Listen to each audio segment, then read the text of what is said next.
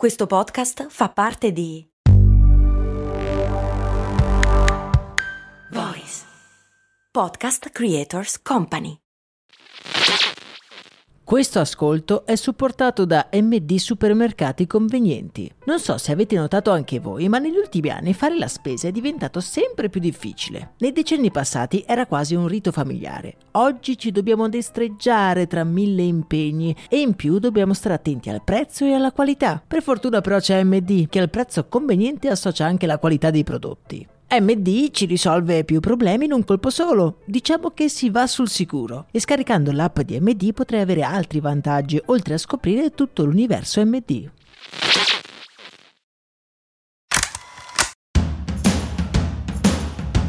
Benvenuti amici ed amiche qui su Brandy, io sono Max Corona e come forse ormai alcuni di voi sapranno io sono un grande appassionato di sport. Sì, sono proprio una di quelle persone che sta sveglio di notte per vedere le Olimpiadi o per gustarmi qualche impresa sportiva. Una cosa che mi sono sempre domandato durante queste notti insonni passate ad emozionarmi davanti al televisore è perché mai un brand dovrebbe sponsorizzare o addirittura organizzare un evento sportivo oppure cercare di battere un record? La risposta beh, è abbastanza scontata per sponsorizzarsi, ma non solo. Oggi, insieme agli amici di BMW Motorrad Italia, un brand che di record se ne intende e che ha reso possibile questo episodio, andiamo a capire qual è il legame profondo tra un brand e il raggiungimento di un record sportivo. Capendo le loro motivazioni possiamo intuire anche alcuni fondamentali passaggi dello sviluppo di un prodotto.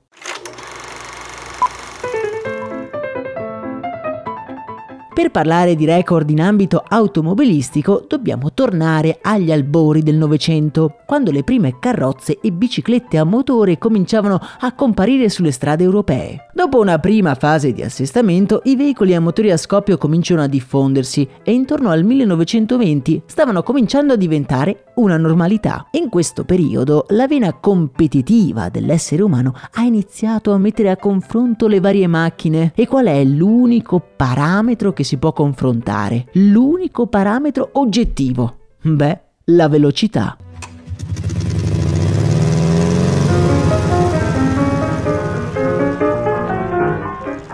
I primi record di velocità sono addirittura risalenti al 1907, quando un meccanico amatoriale di nome Glenn Curtis adattò un motore aeronautico di sua invenzione ad una motocicletta che gli permise di arrivare alla folle velocità di 104 km all'ora. Questo risultato destò parecchio interesse, considerando che un'auto di serie del 1907 raggiungeva a malapena i 50 km all'ora.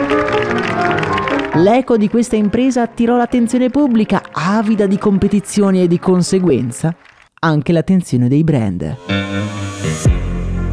Potersi fregiare di avere una motocicletta considerata la più veloce del mondo diventa quindi una campagna pubblicitaria perfetta e di immediata comprensione. Dopo la prima guerra mondiale, la BMW Motorrad lancia sul mercato la prima motocicletta, la R32, una sorta di spartiacque per il mondo automobilistico mondiale. Per chi ha ascoltato la storia del brand che ho raccontato nel podcast Storie di Brand, il cui link trovate in descrizione, si ricorderà che fino alla prima guerra mondiale la BMW produceva motori per aerei, cosa che dopo il trattato di Versailles non ha potuto più fare. Doveva quindi passare da un mercato detto business to business o B2B, in cui la pubblicità ovviamente è superflua, a vendere motociclette al consumatore finale, un'operazione in cui la promozione diventa fondamentale. Visto il crescente entusiasmo per le competizioni tra motociclette, la BMW decide di organizzare delle prove per battere i record di velocità, in modo così da potersi assicurare il titolo di moto più veloce del mondo. BMW aveva la moto ma serviva un pilota che con la sua esperienza potesse aiutare i tecnici a trovare le soluzioni per renderla sempre più veloce. Per compiere questa impresa si scelse un contadino, figlio di un sellaio che gestiva a tempo perso un'officina per riparare motociclette. La sua esperienza con i motori e come pilota era una cosa davvero rara per l'epoca, ma Ernest Jacob Henne era perfetto per realizzare questa impresa.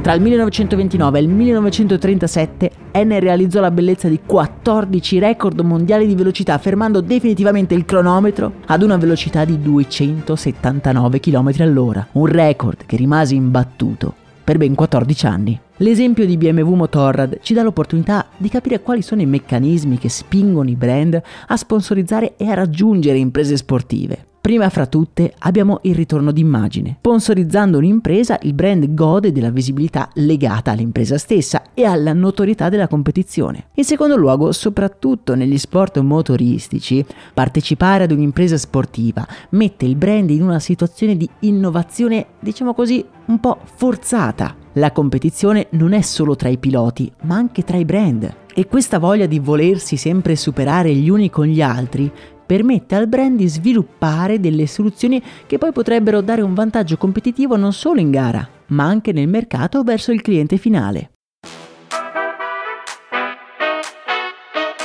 Quanto a voi vi è mai capitato di comprare un prodotto perché influenzati da un record o da un evento sportivo?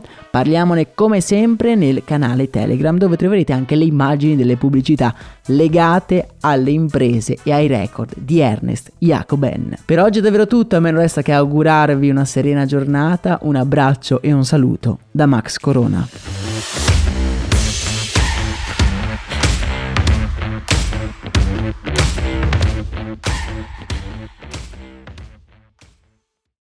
E adesso un bel caffè finito. Perché rischiare di rimanere senza caffè quando puoi abbonarti a Caffè Borbone? Prezzi vantaggiosi, costi di spedizione inclusi, tante possibilità di personalizzazione e l'abbonamento lo sospendi quando vuoi. Decidi tu la frequenza, la qualità, scegli tra le cialde e capsule compatibili e crea il tuo mix di gusti e miscele. Mai più senza caffè con l'abbonamento Caffè Borbone. Tutte le info su caffèborbone.com.